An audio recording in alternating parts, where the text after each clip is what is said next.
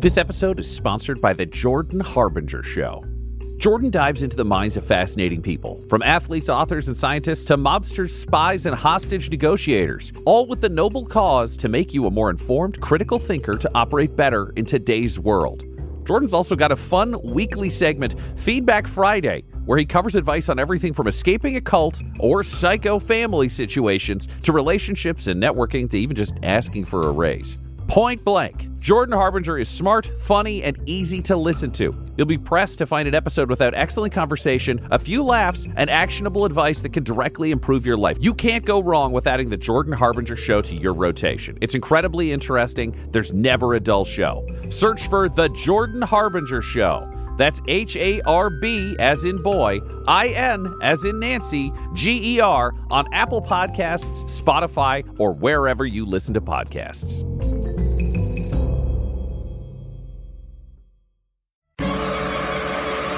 Welcome back to Dum Dums and Dragons, where improvisers who've never roleplayed before journey into the world of Dungeons and Dragons. I am the Grand Wizard Bukaki, your host. Butthole's trial just ended and he's been found innocent, but Fiddlesworth and the Moonites are attacking the courtroom. Quinny is leaping towards the courthouse. Alan, Butthole, and not Peter Baelish are unarmed. Can our heroes possibly withstand a Moonite assault? Can Butthole avenge Goblin Jr.'s branding? Find up next on Dum Dums and Dragons. So thunderous applause, everyone's on their feet, except for one figure in the balcony who stands up and says, "Fine, so be it. Blue flame!" And you hear a tremendous fart, and then the fart flies down towards the ground. And suddenly a walking stick spikes the ground and it turns into fire, and the fire flies up over his head and heads straight for you, Butthole. And I just look at him and go, "Walking stick? You're an embarrassment." All right, roll for initiative, please. 16 for Alan. Do you want me to roll and just insert my initiative into the that order would be rad. Yeah, thanks, whenever man. I arrive? 15 total. 15 total? 19 total. 17 for Quinny. Should he arrive? Yeah, we'll see. Fingers crossed. He's just leaping like Mario, building to building across town. Yeah. Woo-hoo! Ow, ow, ow, ow. Oh, that's not good. Oh, no. R.I.P. Quinny died on his way back to his home planet. The blue flame flies towards you, Butthole. It's a deck save on that one. Yes, that is correct. Natural 20. Natural 20. Beauty. You see the blue flame coming, but blue flame is your jam, goddammit, so you just breathe it in. That's yours. I fucking love me. Smells off, though. Doesn't smell like Moonhammer. It smells like Blighthammer. Fucking shitty, evil god. Which brings us to not Peter Baelish. Alan has just fainted to your right. As soon as the flame fires over Fiddlesworth's head, suddenly people start to pop up from around the crowd. In the balcony with Fiddlesworth to the west, a guy pulls out a bow. Another fellow in the balcony to the east also pulls out a bow. In the crowd directly behind the defense table is one of the thugs who pulls out two swords. And in the southwest corner, sort of near the back, another thug draws two swords. You also see in the southeast corner, so back near the entranceway to the court, someone draw a wand who looks to be a wizard of some sort. Ah, I see the wand near the back of the court. And because I'm not Peter Baelish, I don't really care about people, really. So I cast Thunderwave in the direction of where the wand is, because I assume the wall of people caught up in it will maybe kind of hit the guy. That's metal as hell. Let's do it. Fuck. Okay, so the way Thunderwave works is you just cast it, and we need to roll some saves. Okay, so first for the civilian crowd. So not Peter Baelish, you turn around, you take all the rage at your lack of mustache, and you send forth a thunderous wave. The crowd kind of turns as they hear you point and say, "Thunderwave," as you just did. Thunderwave. Half of them throw themselves to the ground using the benches for cover. The other half are not as lucky and get caught up in the wave, as does the thug. So a wave of civilians and a thug are thrown sort of across the courtroom against the south wall. The acolyte manages to duck behind the wave of humanity.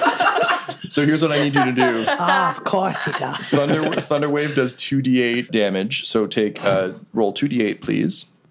3 and 3. So if they successfully saved, they take half damage. So even the people who duck take a little bit of damage. You know, as I always say, the needs of the few outweigh the needs of many. I've always said that. The needs of not Peter Baelish outweigh the needs of everyone else. That's right. So with a sound of shattering limbs and moans. Oh, no! One woman was holding a baby. Who brings a baby to court? Terrible parent. Half the crowd gets slammed up against that back wall. You don't get the sense that there's a lot of moaning and kind of writhing. You get the sense that they're hurt but not dead, if only barely. People who managed to dodge the wave are like grabbing their ears because their ears are bleeding and kind of like screaming because this is not what they expected when they came to court today. But you do significant damage to the thug and a little bit of damage to the acolyte. Worth it.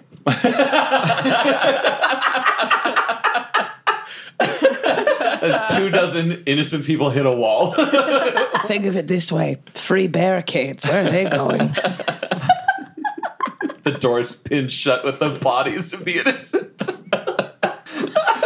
Now, lots of places to duck behind to dodge things. It is. It's going to be really hard to use a human shield if you're the villain. Bonds. Von Strauss yells, "What the flaming fuck?" Which brings us to Quinny. So Quinny, you've been bounding across rooftops, finally to arrive at the front doors of the courthouse. Yeah. So I'm standing at the doors of the... I'm just picturing Quinny getting blown out by like 3 grandmothers that all hit him at the door. Oh, fuck! I'm gonna... There is no God.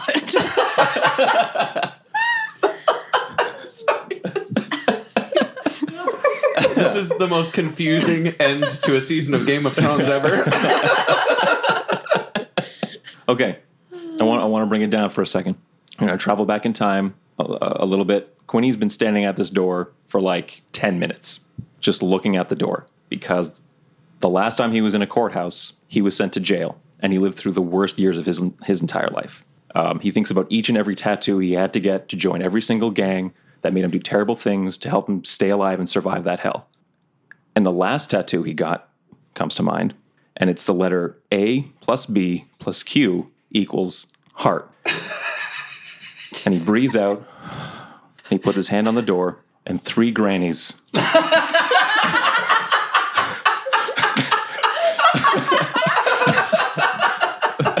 roll me a dexterity save. Those 3 grannies come blowing through the doors. Smash cut to earlier that day. Well, Tabitha, I suppose the court would be a nice way for us to spend our visit time today. Oh, Ethel, well, it is a lovely way to see justice enacted before our grandkids call on us. Today will be the day, certainly. I wonder if that delightful man Matlock will be there. Oh, Matlock. Smash cut to now. I'm so glad you two took me out of the hospital after my bone weakening disease. I've always wanted to be in the safest place in Neverwinter. Oh, the Martha, of justice. Today will be the greatest day we've had yet. These brittle bones are so excited. And maybe today, since... Just careful on the stairs, Martha. We know how tender you are. Don't worry. I'm sure those pews will be nice and safe. And who knows, Tabitha? Maybe later today your grandchild will arrive. It'd be so nice to see Samling again. Anyway. It's my eyes going. But is that him sitting up there on the chair? He was named after my late husband. Oh, and man. Now they're just a hazard for Quinny to dodge. I don't know if he dodges it either. I rolled a 10. Time to pucker up and kiss Granny, sir. Oh, you get hit by three grannies and a door. Let's take 3 points of damage, and you're knocked prone. All right. Worth it. All to miss an acolyte. Hey, He took a little bit of damage. That's true. He got hit with one of the arms of the people after they bounced off the wall. So Alan, you fainted with joy. Yeah. At everything that was going on. However, upon hearing the thunder wave, I think you drift back into consciousness. So you're prone, so you can use your move to stand up and kind of maybe see what's happening. Yeah. So I see that thunder wave, kind of the after effects of that. I imagine that's all I see, and I'm reacting like immediately. So I'm just using my ring, and I just cast Witch Bolt on that acolyte trying to get him. Cool. I'm going to use my inspiration. Nice. Awesome. Excellent choice. Because we know Witch Bolt's success. Yeah, Witch Bolt's been dodgy, but... And that's a 26 total to hit. Oh, yeah, 26 definitely hits. Yeah. So in this round, we're doing 12 points of damage. You melt that acolyte. Yay! Wizards be squishy, yo. Fucking Witch Bolt! So, I watched that happen. I'm just like, oh, so worth it. So the acolyte stands up and, like, in the back of her mind, she's like, you know, they always taught me that dodging would turn out to be useful, and it turns out it is. I dodged all those people, so now it's my turn to... And then just gets electrocuted to death. Horribly. Cool. But good news is you didn't have any friends today, so that's a win. I know. I'm really. Alan. I feel like this is a turn. The acolyte's corpse sits down and looks like Jack Palance at the beginning of Batman after the Joker gets him with the buzzer. Yeah. It's like a smiling black skeleton. Any questions? All right, Butthole, you're up. Having stood in the center of this room in this raised chair and just inhaled this fucking blasphemous, awful blue flame, I take that power through my body, and you see it like light up my eyes like Raiden from Mortal Kombat. And I just reach up and I tear the collar off, hopefully. So you grab it with your hand, you're pulling, and like it's bending. And it's twisting, and you're pulling with all your might, and then you like manage to lock eyes with Von Strauss, and he just mutters, "Go!" and it shatters in your hand. Nice. And then I simultaneously, because I can do up to 3 at once, I use Thaumaturgy. So my eyes glow. All the braziers in the room just like fall off. Am I right, ladies? No, I mean I was also wondering where you're going with that. From underneath 3 Grammys, you hear. Boo! Sorry. From the actual ghost who haunts the courthouse right here. No, but all the torches and all the like flaming braziers that are lighting the room, braziers, however the fuck you say it, they all burst and the fire goes 3 feet high. And my voice echoes and fills the entire room. And I raise a hand and I point at Fiddlesworth and I say, "Fiddlesworth, I challenge you in the court of the gods. We duel for the right to represent Moonhammer, or no, you are craven and your religion is false. You are a false vessel. Soon, Moonhammer shall realize that I, Fiddlesworth, or Stank Fleur, as I shall soon be known, am the better avatar of her will." And he like leaps very daintily down into the court and agrees to your challenge. All right, perfect. And then still thaumaturgically looking great, but I'm like, all right, we need to clear some space in the middle of the room. Everybody choose a second, and then we're doing this. Why not just have your friend throw a thunder wave again? I can. I said, do you not want to duel? Because you can admit you're wrong, and I'm better than you. I'm just talking shit. Get over here, motherfucker. We're fucking dancing. I need you to roll me a con save or hold it in your poop. This is getting pretty intense. You haven't pooped in 2 days. 12. What does that mean? What does that mean? No, here's what I'll do. This is fine. I turn around. And I say, well, if we're all shit talking, let's get down to the shitting. And I lift my butt flap towards him, and I shit. Oh, my God. I'm so confused. Yay! The bean goes. You think you were confused then. The bean hits the ground covered in poop. And then all of a sudden, with a speed that's remarkable, a tree bursts forth from your poop. And from each of the branches... there drops sort of a strange pod, like fruit sort of thing. Looks edible. The tree kind of glimmers. So I... Tom just shrugged like we're supposed to know what to do with that. That's just what it is. I stroll around the tree to the front where I'm facing Fiddlesworth in the middle of this courtroom. And I say, the judges, the crowd... Von Strauss shall witness this duel under the light of the tree of Moonhammer. I'm gonna fucking kill you because you touched my dog. It's so anime that you're about to fight a butler. Yeah. like an evil gnome butler. Yeah. And he's an elf, but oh well, fuck him either way. Shut up, you gnome! I say to the elf. And Bluebeard's then, like, objection. And I summon a spectral hammer into my hand, so I have a warhammer now to fight with. Fiddlesworth sort of like throws away his cane, which has like a tiny, dainty hammer on the end, and he says, "Fine spectral hammers it is, good sir." And he snaps his fingers, and one of the thugs comes forward, and he's like, "Do you believe in the Lord Moonhammer?" And the thug's like, "Yes, Stangfleur." Like, "Do you believe?" He's like, "Yes, Stangfleur." And he says, "Then give me your faith." And the guy's eyes light blue, his mouth lights blue, and Fiddlesworth puts his hand against his chest and draws a spectral hammer out of it. As he does, the guy's eyes go white, and he collapses to the ground. And then I point at him and go, "Lord, you got the fucking gender wrong, asshole." And I'm like ready to fucking rumble. Let's do it. Butler fight? Oh, yeah. It's a straight up butler cleric fight. You guys all okay with this random duel? I'm totally fine with this. Yep. All right. Top of the round, Fiddlesworth. "Let's do this, sir."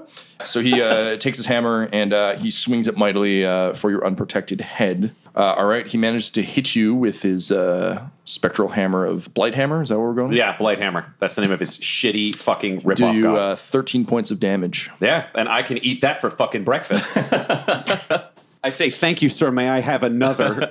And then I spit blood in his eyes. Jeez. Using a free action, uses his still very fine sleeve to like wipe the blood from his eyes, and he grins at you and flicks a dagger into his hand and leaps at you with his second attack. He will hit you for 3 points. I laugh just like that. It's all fun and games until someone loses their patron god. Yeah, it's going to be real sad when you die.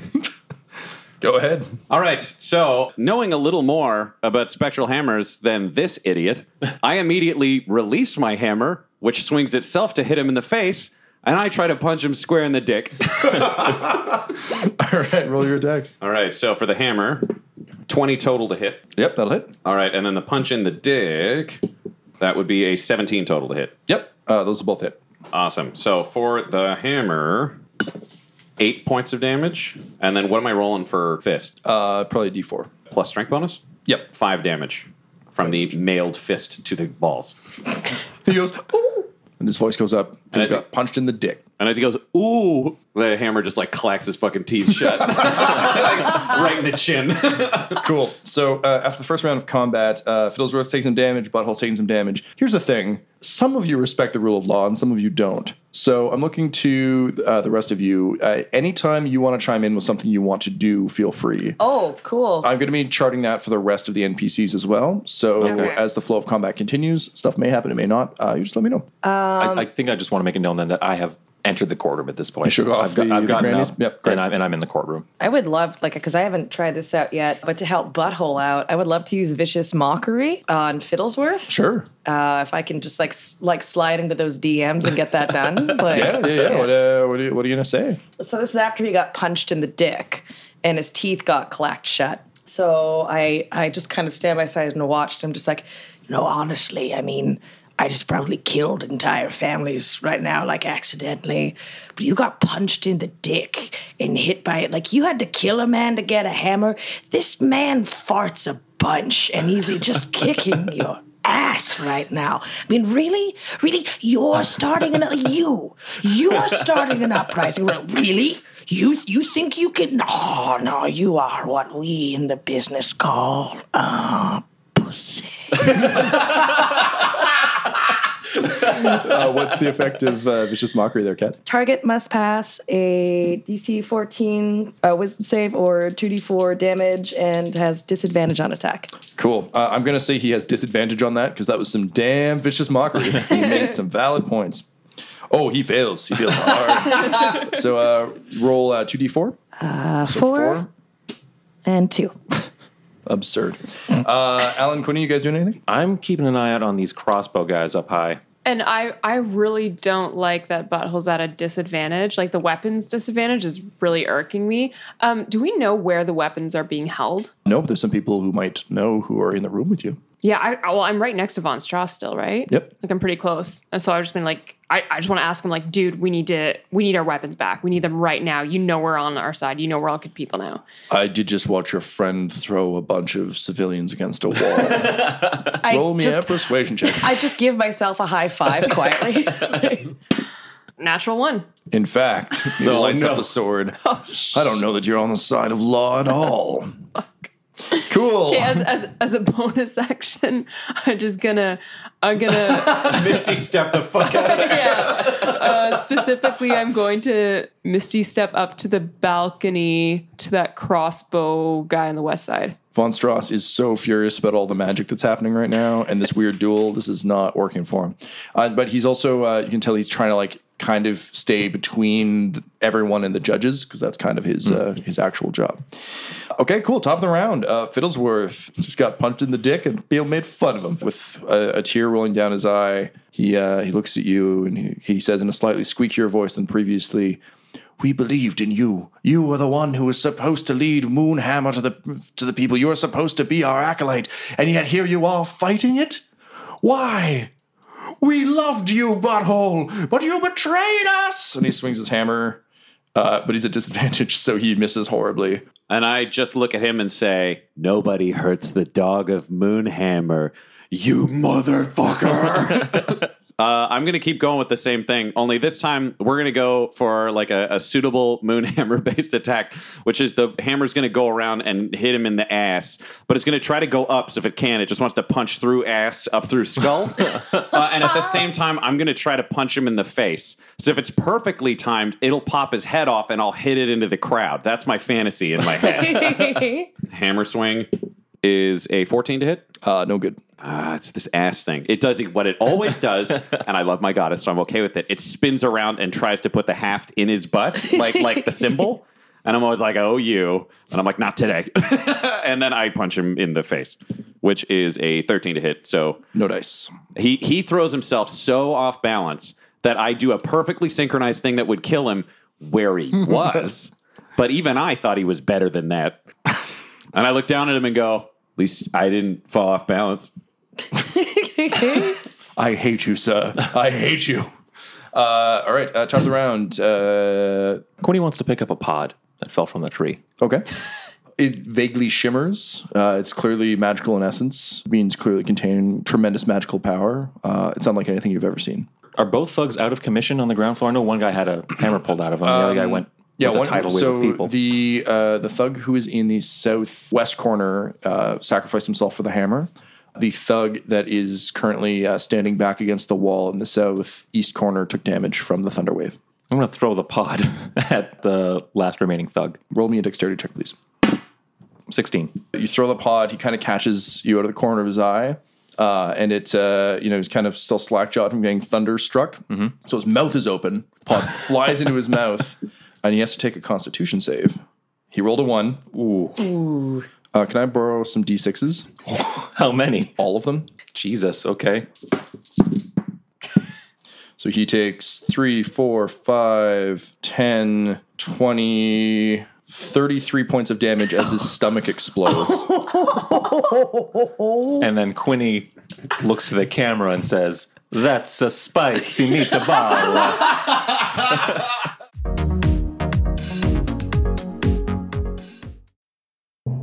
This episode is sponsored by Shopify.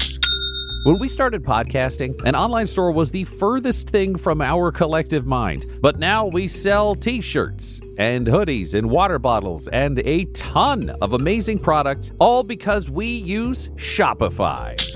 Shopify is a global commerce platform that helps you sell at every stage of your business. From the launch your online shop stage to the first real life store stage, all the way to the did we just hit a million orders stage? Shopify's there to help you grow. Whether you're selling scented soap or offering outdoor outfits, Shopify helps you sell everywhere, from their all-in-one e-commerce platform to their in-person POS system. Wherever and whatever you're selling, Shopify's got you covered. Shopify helps you turn browsers into buyers with the internet's best converting checkout. It is 36% better on average compared to other leading commerce platforms. And sell more with less effort thanks to Shopify Magic, your AI-powered all-star. Honestly, we tried to do merchandise for years, either to make things that were high quality, to make things that we could ship easily, to make things shippable in multiple markets. We just could not find that answer until we found Shopify. Once we got set up with them, it has been a breeze. Money transfers, no problem. Payments converted, it makes it so easy. I don't have to do anything manual. None of our team does to be able to provide high quality merch. Shopify gave us the control to be able to make our business even more successful, and it can do that for you because Shopify powers 10% of all e-commerce in the U.S. And Shopify is the global force behind Allbirds, Rothy's, and Brooklinen, and millions of other entrepreneurs of every size across 175 countries. Plus, their award-winning help is there to support your success every step of the way. Because businesses that grow with Shopify, and yours should too. So sign up for a $1 per month trial period at shopify.com/dumdums. All lowercase. Go to shopify.com/dumdums, DUMBDUMBS now to grow your business no matter what stage you're in. Shopify.com/dumdums. That's the way you get to hear this. This episode is brought to you by our sponsor, Shopify. When we started podcasting, an online store was the furthest thing from our collective minds. But now we are selling some sick mugs. And it is so easy. All because we use Shopify. Shopify is the global commerce platform that helps you sell at every stage of your business. It'll help you turn browsers into buyers because it has the internet's best converting checkout, 36% better on average compared to other leading commerce platforms, which means curious people are more likely to buy from you. And you can sell more with less effort thanks to Shopify Magic, your AI-powered all-star. One of the big problems Shopify solved for us was international shipping. Our shipping prices, if people were outside of the U.S., were through the roof. But the moment we switched over to Shopify, we were able to choose where our orders were being fulfilled from in different places, which meant shipping could be cheap for all of our fans everywhere around the globe. So if you were even thinking about opening a store, sign up now for a $1 per month trial period at shopify.com/dumdums, all lowercase. Go to shopify.com/dumdums now to grow your business, no matter what stage you're in. Shopify.com/dumdums. That's DUMBDUMBS. If you open a store with Shopify, you're going to be hearing that sound a lot. Hello friends, Ryan here for another ad, but this ad includes how you don't have to hear me do ads anymore. That's right, if you join the Dum Dums and Dice Patreon, you can get an ad-free feed to this show for just $5 a month. And that's not all you get. You also get an ad-free feed for Warhammer 40k, The Valentine Heresy, another one of our podcasts. Plus, you get weekly video tableside chats, so you know what's going on with the company, what's going on with us. Plus, you get access at that same tier to our fan and patron-only Discord. It's exclusive. You get access to all of us. Our casts are there. Our creative teams are there. A bunch of other fans are there. This is a great opportunity for you to escape ads, get more of the stuff you want, less of the stuff you don't. Patreon.com/dumdumdice. That's patreon.com/DUMBDICE. Join up today and get your ad-free feed now.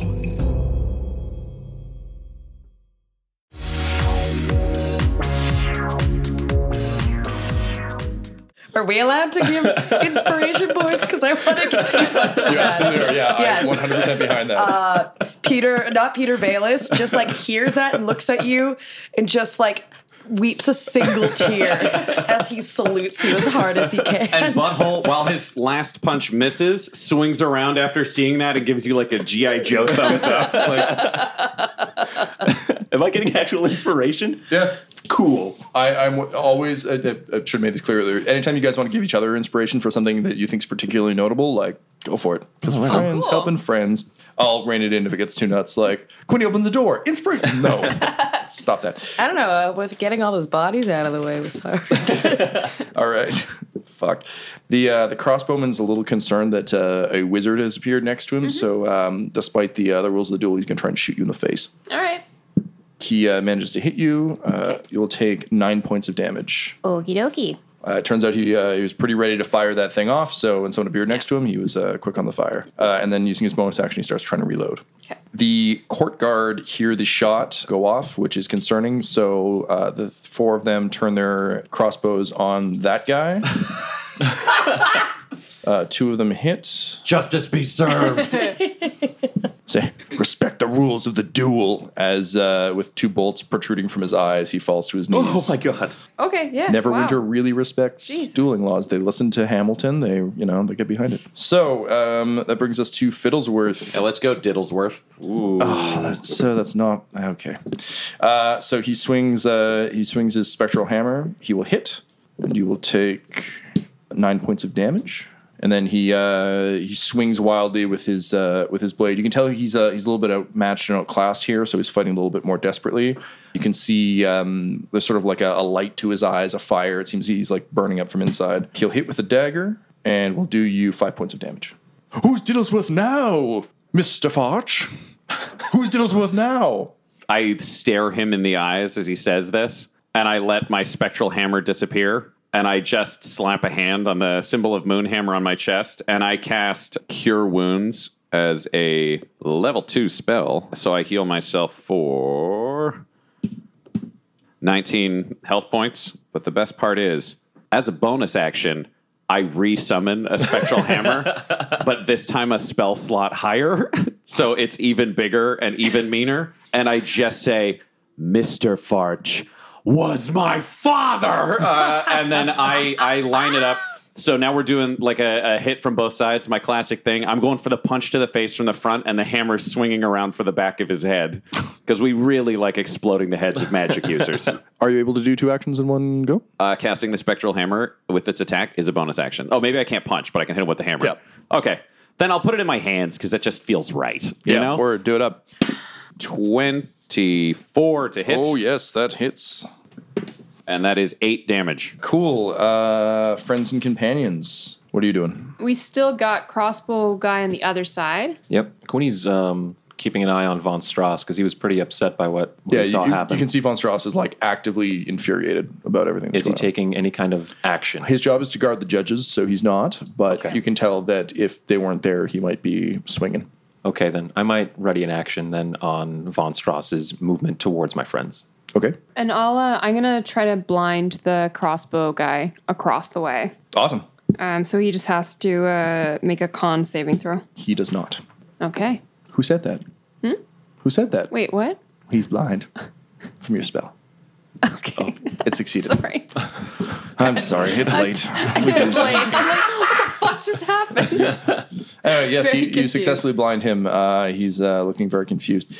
All right. And I mean, everyone seems to have everything pretty well under control, so I'm just rifling through the pockets of all the, civilians. I'm here trying to see if I find anything kind of cool. Quinny is visibly sweating as he watches you like taking all kinds of cool shit from people, and then also like, oh, my friends are in trouble, like I need to watch Von Strauss. And I watch you do that, and I'm kind of teasing you, and I'm just like, oh, look at this bracelet, well, that's going in there. And I look over from where I am and see what Not Peter Baelish is doing, and I'm like, hey, Not Pete, find our weapons. Sorry, what? Do you want? And I hold up like a pearl necklace, and I'm just like, you want? Getting warmer. And I'm like, okay, all right. So I'll keep my eyes out. So top of the round, Fiddlesworth sees you heal yourself, and he's like, my faith has always been greater, Mr. Farch. Two can play that game. And he presses his the hand with the dagger to his chest. And, like, you see his eyes briefly glow, but then it kind of sputters out, and they just return to his normal eyes. And he's like, wait, what? And you can see the hammer starting to, like, fade in his hand. How do you like them apples? I just like those apples about as much as the exploding gentleman did. And he swings the hammer at you. He fails to hit, though, because it is sort of blinking in and out of existence. Perfect. So, knowing that I need to take full advantage of Moonhammer's blessings... How are we close to the tree? Here's what I want to do. You're right beside the tree. I want to let the spiritual hammer take a swing at him, and I want to grab one of those pods and smash it on his head from the tree. You're going to stand beside a smashed pod? It made the last guy explode, so like if I could smash it on him or throw it on him, that's kind of cool. I'll let you do that. I just don't want you to touchdown spike a pod and then blow yourself up. Honestly, have faith in the goddess, okay? No. I'm Quinny Brown. The goddess. No. All right, so spectral hammer swing, 20 to hit. Yep, that'll hit. And then what do I need for pod throwing? If you're just smashing over his head, I'm going to give him a dexterity save, and I'm going to give you a strength. Like, roll me a strength check. I'll roll a dexterity check, and we'll see which one's higher. That will be a natural one. So you reach back, you grab the fruit, you ram it forward, you smash it on his head, and the fruit just bursts. Like, it bursts like a ripe, tasty fruit. And the juices just kind of roll down. But while that's happening, a hammer finally swings around and hits him in the ass while he's all sticky. And it does 15 damage. 15 damage. All right. Fiddlesworth looking pretty fucked up. And I yell, in the name of Moonhammer, the goddess who never lets you down if you're honest. You weird fuck. All right. What are you guys up to? Honestly, I mean, looks like Butthole's got this thing in the bag, so I'm just making sure nobody's trying anything sneaky. Okay, cool. Just keeping an eye out for that stuff. Yeah, judges look okay. And there's no Von Strauss is guarding the judges, yeah. There's nowhere I can leave aside from the front doors, like to find where else in the courtroom they'd be keeping our weapons? Or yeah, there's so out of the front entrance, there's kind of like alcoves to the sides where there'd be like a guard booth where people drop stuff. So okay, yeah. So I just decided to like hop on over into the guard booth because. Okay, as you turn to go, Von Strauss says, "Stop! Stop in the name of the law!" And I kind of look at him and I'm like, I mean, it's up to you. Choose the guards or you choose me. Stop, I say. He's not moving towards you. He's still guarding the judges. And I put like one leg over to the guard booth to see if he does. God damn it, stop. To me. At this point, he's basically campus security with a whistle. And I look around pretending like, who, me, what, oh, me? I can't hear you. Not Peter Baelish. You're so far away. Specifically not Peter Baelish. And I put my other leg over and I'm just like, sorry, it's just the echo in here. I can't hear you. He's so mad. His sword is so on fire.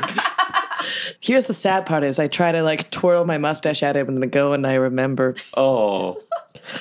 But then I just like remember like the little goatee part that's still there and I'm like, nah, I'm still cool. And I dip down into the guard booth to see if I can find our weapons. Sure. So the guard is pretty fucking scared of like all the shit that's going on. So he's just kind of like cowering in a corner. Okay. So I'm just like, I'm just grabbing some shit. And he's like, he just starts like pushing random stuff towards you. Oh, neat thing. And I just start pointing at things, being like, oh, that's ours, that's ours, that's ours. He like gets out a bag and starts like putting it in it, being like, this. You know what, actually, I've almost forgot about that yesterday. Gonna need that. He looks at a shield that has Von Strauss's family crest on it, shrugs and is like, well, okay. Puts it in the bag. And after I've like cleaned everything out, I just lean over and just like gently cup his cheek and say, you did a good thing today. Thank you, sir. It's my first day. It's probably going to be your last one, too. No, it's okay. It's well, it's not. Oh, ew. And I look down. I'm like, then I like take his sword. The belt was 3 times too large for him because he's so little. But yeah, you take his sword and his tiny belt. It's like, I'm just like, it's not that I feel bad. It's just that I'm like, oh, buddy, you never had a chance. Cool. Okay, top of the round, Fiddlesworth is barely standing. And he says, no, she picked me, not you, me, Fiddlesworth. And he lets out a tiny dainty fart and then swings his hammer. And he hits, and he'll deal you 7 points of damage. And he kind of like gets like a glint in his eye, like maybe the tides are turning, maybe the goddess will restore his powers. Yeah, maybe, Fiddlesworth. Yeah. which we hear from Finney in the corner, like the atheist is like, not you, bud. And then I look at him and I go, I see that look in your eye, and that's hope. But do you know what's behind my eyes? Goblin Jr. And I lean down and Goblin Jr. jumps over my back and tackles Fiddlesworth to the ground. So as Goblin Jr. comes at him, Fiddlesworth like looks up into his eyes. Goblin Jr. like, you know, he's like freshly scarred. He's mad as hell. He's snarfing like crazy. And he says, my God, you are the Wolf of Moonhammer. And then Goblin Jr. just rips his face off. Oh, yay! Yes! So he's still alive. His face is just off. He has no face, but he's alive. So Fiddlesworth is kind of useless to me. Screaming. He kind of falls to his knees. The hammer disappears. So I stand over him and I raise my spectral hammer over my head with both hands and I yell, "This one's for Moonhammer." And then from across the hall, not Peter Baelish throws Moonlight Bringer, and it arcs through the air. It lands perfectly where the spectral hammer was. Your hammer glows with the strength of both the spectral hammer and the actual hammer. And then the spectral hammer comes down and crushes his skull, and the other hammer's in my head. And then I reach down with my right foot, and I cast Revivify, bringing his corpse back to life.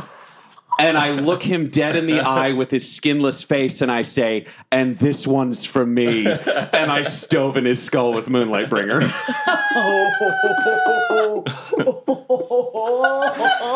Shit. And I step back, thaumaturged up again, and I just point at all the people in the room, and I say, "Know this, followers of Blighthammer. Moonhammer reigns supreme. Surrender to justice now, or my justice will find you." I think you've killed all the Blighthammer folk in the room. And then I say, "Hey, all you old ladies that aren't dead yet, tell the others." So Von Strauss says, "All of you are under arrest for causing this horrible massacre of civilians." Quinny grabs the bag of holding. "Time to go, guys." I turn to face Von Strauss, and I look over to the crowd, and I see Steve just popping up and looking over at me, and I give Steve a knowing nod, and I set Moonlight Bringer on the ground, and I take a knee. And I say, "I swore an oath when I healed this dog that I would not escape." And then Steve stares into your eyes from distance, and he just mouths, "Go." And I say, "Cool, bud." And I fucking run. Von Strauss glowers at Steve and begins pursuit, calling for the city watch. So you burst out into the streets. On my way out of the church, I'm going to use my God-given Moonhammer power and cast Preserve Life. And for every person in that crowd, I can cast it on up to 30 people to give them 1 health point. Anybody who's critical, I'm healing as many people in that room as I can on the dash out the door. So while I'm running, I'm "Sorry!" And then I just start farting. Every step is the rainbow farts. And I'm and I raise both hands in the style of Colm Wilkinson at the end of a concert. And they circle around. And then behind me, I'm "Bah!" And it just falls into the spirits of especially those 3 old ladies. That brittle bone lady, not only does it give her 1 health point, it cures her brittle bone disease. She gets up, she's "I can ride a bike again." Yeah. And then all the rest of the people are just dying less. I like to admit that I just I see my chance to escape. I've still got my bag of weapons. It may slow me down a bit, but I also assume well, if all these people are slowly coming back to life, then perhaps they could also once again act as a human shield for me, helping to stop a man swinging a flaming sword from coming at me. Because does he want to take the life of civilians? No, but will I? I mean, we already know how that's going to go. So yeah, Von Strauss does get a little tangled up in freshly revivified people who are just kind of I felt real bad, but I feel kind of okay now. And he's "Out of the way, you fools!" So as he's yelling, people start to spill out of the Hall of Justice, there's guards, people, and everything else. So you guys are taken off. I need you all to roll me a good old-fashioned dexterity save, please. 12. 15 for Butthole. 12. And 11 for Quinny. All right, you all pull it off. Luckily, it's kind of one of those hilarious, escapes where a couple of you are very nimble and fast, and then there's, Butthole, running along in armor, farting and healing people, and, Alan, who's kind of, I think you can't use can you keep Misty Step? Are you Misty Stepping along or are you running? I'm going to run for now. Okay, awesome. Yeah. I was kind of hoping you were going to do that thing that Russell Crowe does in Man of Steel, where it's just no matter, every time they turn a corner, you're just there. Not Peter Baelish. Can you roll me a charisma check, please? Sure. 24. Awesome. So as you're all running, you turn a corner, and then all of a sudden a manhole cover pops up, and old One-Eyed Stink is sitting there holding it. He's "Quick, Not Peter, I'm here, like you asked." So all of you kind of leap down into the sewer. He pulls down the manhole cover. As Alan goes by, he's "Hey, I know you. Hey, do you have any money on you by chance?" And he kind of grins at you. You don't really know what that means, but that's cool. Yeah. You land in the sewer, and Not Peter Baelish, you're able to guide them to the docks at the edge of town, where there's a sort of nondescript boat waiting for you, captained, of course, by Anaka Yang, are you? I'm explaining, like, well, these docs used to be even more corrupt when some Mayor Carcetti was in charge.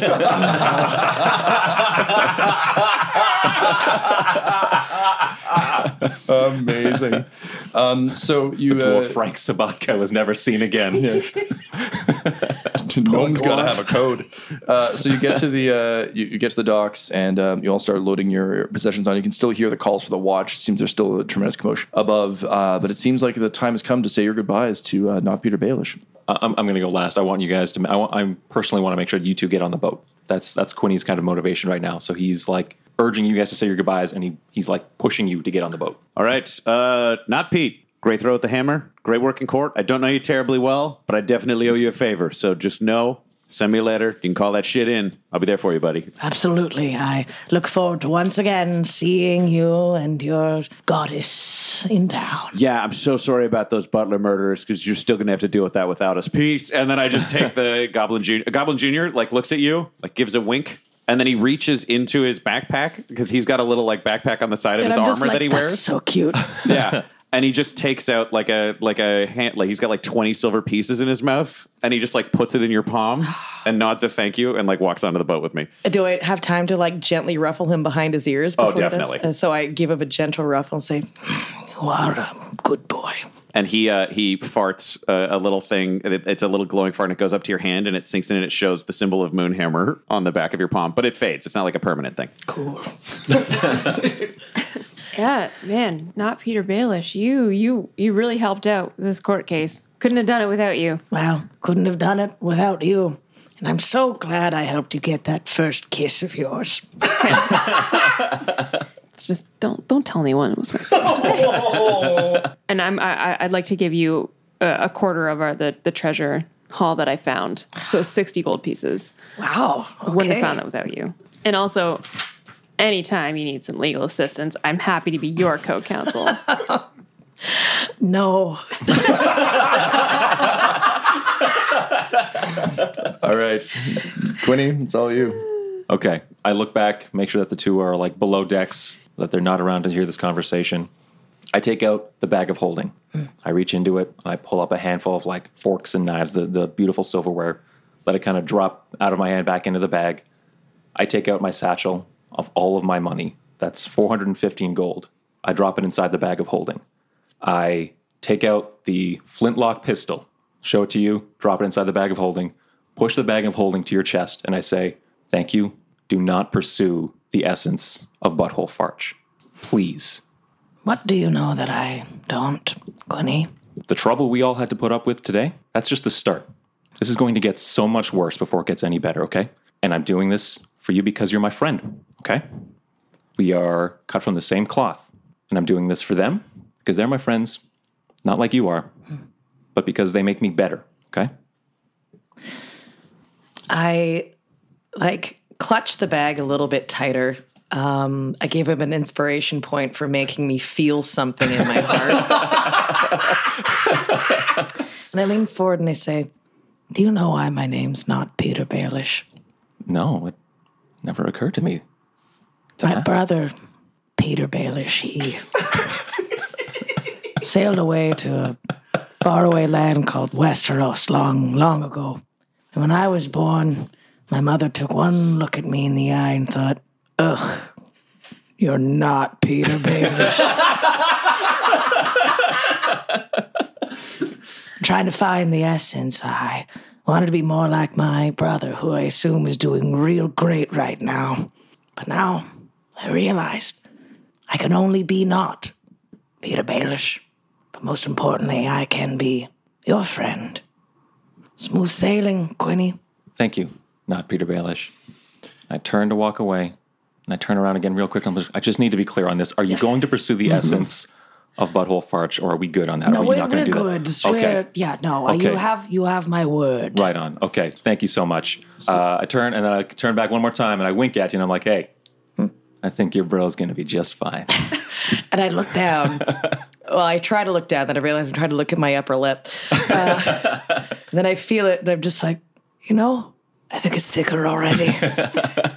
And with that, you sail off into unknown waters, and not Peter Baelish disappears back into the shadows. This episode of Dum Dums and Dragons features the voices of Ryan LaPlante at the Ryan LaPlante on Twitter, Tyler Hewitt at Tyler_Hewitt on Twitter, Laura Hamstra at EL Hamstring on Twitter, our special guest, and our DM Tom McGee at McGeeTD on Twitter. This episode's sound was edited and mixed by Laura Hamstra, and Dum Dums and Dragons artwork is by Del Borovic, who can be found at delborovic.com. Our theme songs are And Now for That Massive Coronary and Skipping Through the Orchestra Pit Part 1 by Peter Gresser, and our ad music is No Control and Chiefs by Jazzar, J-A-H ZZAR, all available at freemusicarchive.org. When it comes to Dum Dums and Dice, you can visit our website at dumdumdice.com. Our Twitter and Instagram are at dumdumdice, and on Facebook at facebook.com/dumdumdice. But most importantly, we've got merchandise at redbubble.com/people/dumdumdice, or you can join our Patreon at patreon.com/dumdumdice. That's DUMB DUMB DICE. And tune in next week for more Dum Dums and Dragons. Epilogue 1. As the party flees from the Hall of Justice, there are two figures lurking on a nearby rooftop, hoping that everything will go to plan. It won't, but they don't know that yet. That was her, right? The one you've had us tracking? The man kind of chuckles to himself. Alan? Yeah, that was her. The female figure shoots a glance over her shoulder and at his scarred visage and says, Father, I still fail to see the potential you see in her. He smiles at her. To the guild or personally? Well, both, I suppose, she says. He grins. She reminds me of an elf woman who once saved my life. Bit of a stick in the mud, but damn talented. But does the guild really need another mage, she says. No, he says, we don't need another mage, but we might need an Alan. As you say, she says. Now quiet. The guard is changing. Look at all the chaos they've caused. Are you clear on the plan? Yes, of course I am. Oh, you'd better be, if you want to avoid the embarrassment you encountered at this year's Thiefies. She sighs. Yes, Father. Good, he says. Then let's go rob these bastards blind. This is so off in the way, it didn't go to plan. Epilogue the second. Far, far away from where our heroes have been adventuring, there's a manor house, far more opulent than any of them can imagine, except perhaps for one. That one, of course, being Butthole Farch, for he was born there and raised there. Currently, Archibald Tingler and Lady Antebellum, his parents, are furious as they sip wine that costs more than many of the houses in Phandelver and stare into a burning hearth. The halfling betrayed us, he says, snarling. It disappeared with the vessel. Antebellum sighs. She's put up with Archibald's hijinks for some time, but is beginning to reach the end of her rope. Fine, she says. We'll have to use the inferior one. Summon Reginald. A large, burly, red-bearded man comes into the room. He's got an eager step and a glint in his eye. Mother, father, I stand ready to serve. Antebellum looks him up and down. We shall see if you truly want to prove yourself to our lord. The time has come. Find your brother, Bobbert, or Butthole, as he calls himself, and kill him. The large man, Reginald, takes a knee. I shall prove myself a worthy vessel. Archibald looks at Antebellum. She sighs and takes a sip of her wine. We shall see. The Fable and Folly Network, where fiction producers flourish. Now playing, from Voyage Media. A naked woman picked up the recently decapitated head of a goat that had been sitting in a large silver-coloured bowl. She held the goat's head high above hers, its dull black eyes staring emptily as she threw her black hair and allowed the blood to trickle down the front of her body. When the lights go down, what stories really stick with you? Presenting Fever Dreams, an anthology of dark genre stories, horror, crime, sci-fi. My eyes settled on a crystal piece, the only thing hanging on any of the walls. A man's face, set inside a raging sun. The eyes started to glow. Now playing from Voyage Media, in association with Seven Lamb Productions, creators of the hit audio drama Tower Four. A new descent into darkness in every episode. Season 1. Of Fever Dreams, a pulp collection. Available anywhere you listen to podcasts.